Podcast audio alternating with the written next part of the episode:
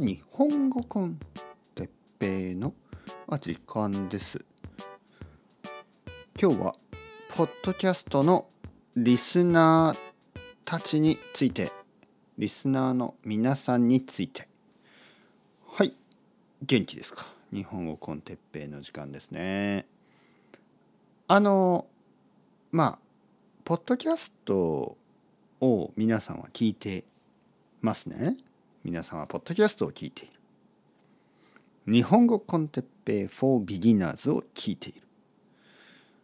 えー、僕はあの Spotify のあのまあアナリティクス分析ですよね。アナリティクスにアクセスできるんですけど、えー、どういう人たちがこのチャンネルこのポッドキャストを聞いているかというのが分かります。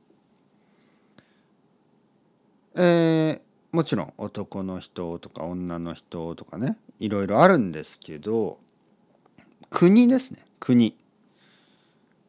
どの国の人が日本語 con Teppei for Beginners を一番聞いているか、えー、これはナンバーワンはいつもアメリカですね。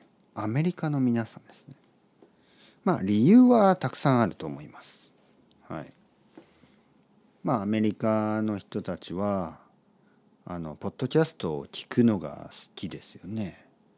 えー、ポッドキャストの文化があります。ポッドキャストが始まったのはアメリカです。そしてたくさんの人は車に乗る。車の中でオーディオブックとかラジオとか音楽とかポッドキャストとかそういうのを聞く文化があるんですね。そういう習慣があるんですね。えー、そしてたくさんの人があのまあまあ昔からですよねその結構長い、えーまあ、こう携帯電話スマートフォンでいろいろなことを聞いたりする聞いたり見たり読んだりそういうまああの文化がありますね。そして日本語を勉強してる人も多い。アメリカでは日本語を勉強している人が本当にたくさんいます。はい、だからまあ1位1はアメリカなんですけどまあ他にもいろいろな国、ね、もちろんそのイギリスとかドイツとかカナダオーストラリア、ねえー、ブラジルまあそういう国はいつも多かったいつも多いです。ね、でも最近ちょっとあるエリアの人たちが本当に増えてますね。これがですねアジアの人たち。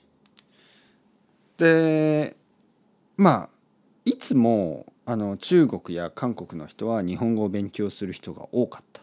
ね、いつも多い。今でもそうです。だけどまあ Spotify とか、えー、ポッドキャストっていうのを使わない人が多いですよね。あの日本語の学校に行ったりとかねそういうスタイルが多い。で他のアジアです。他のアジアのアジアの他の国たちですよ、えー、フィリピン。そしてインドネシア。本当にインドネシアが最近多い。タイ。タイも多い。えー、そうですね。この3つの国は本当に多いですね。マレーシアも多いかな。シンガポールマレーシア。シンガポールも多いですね。シンガポールはあの人口が少ない。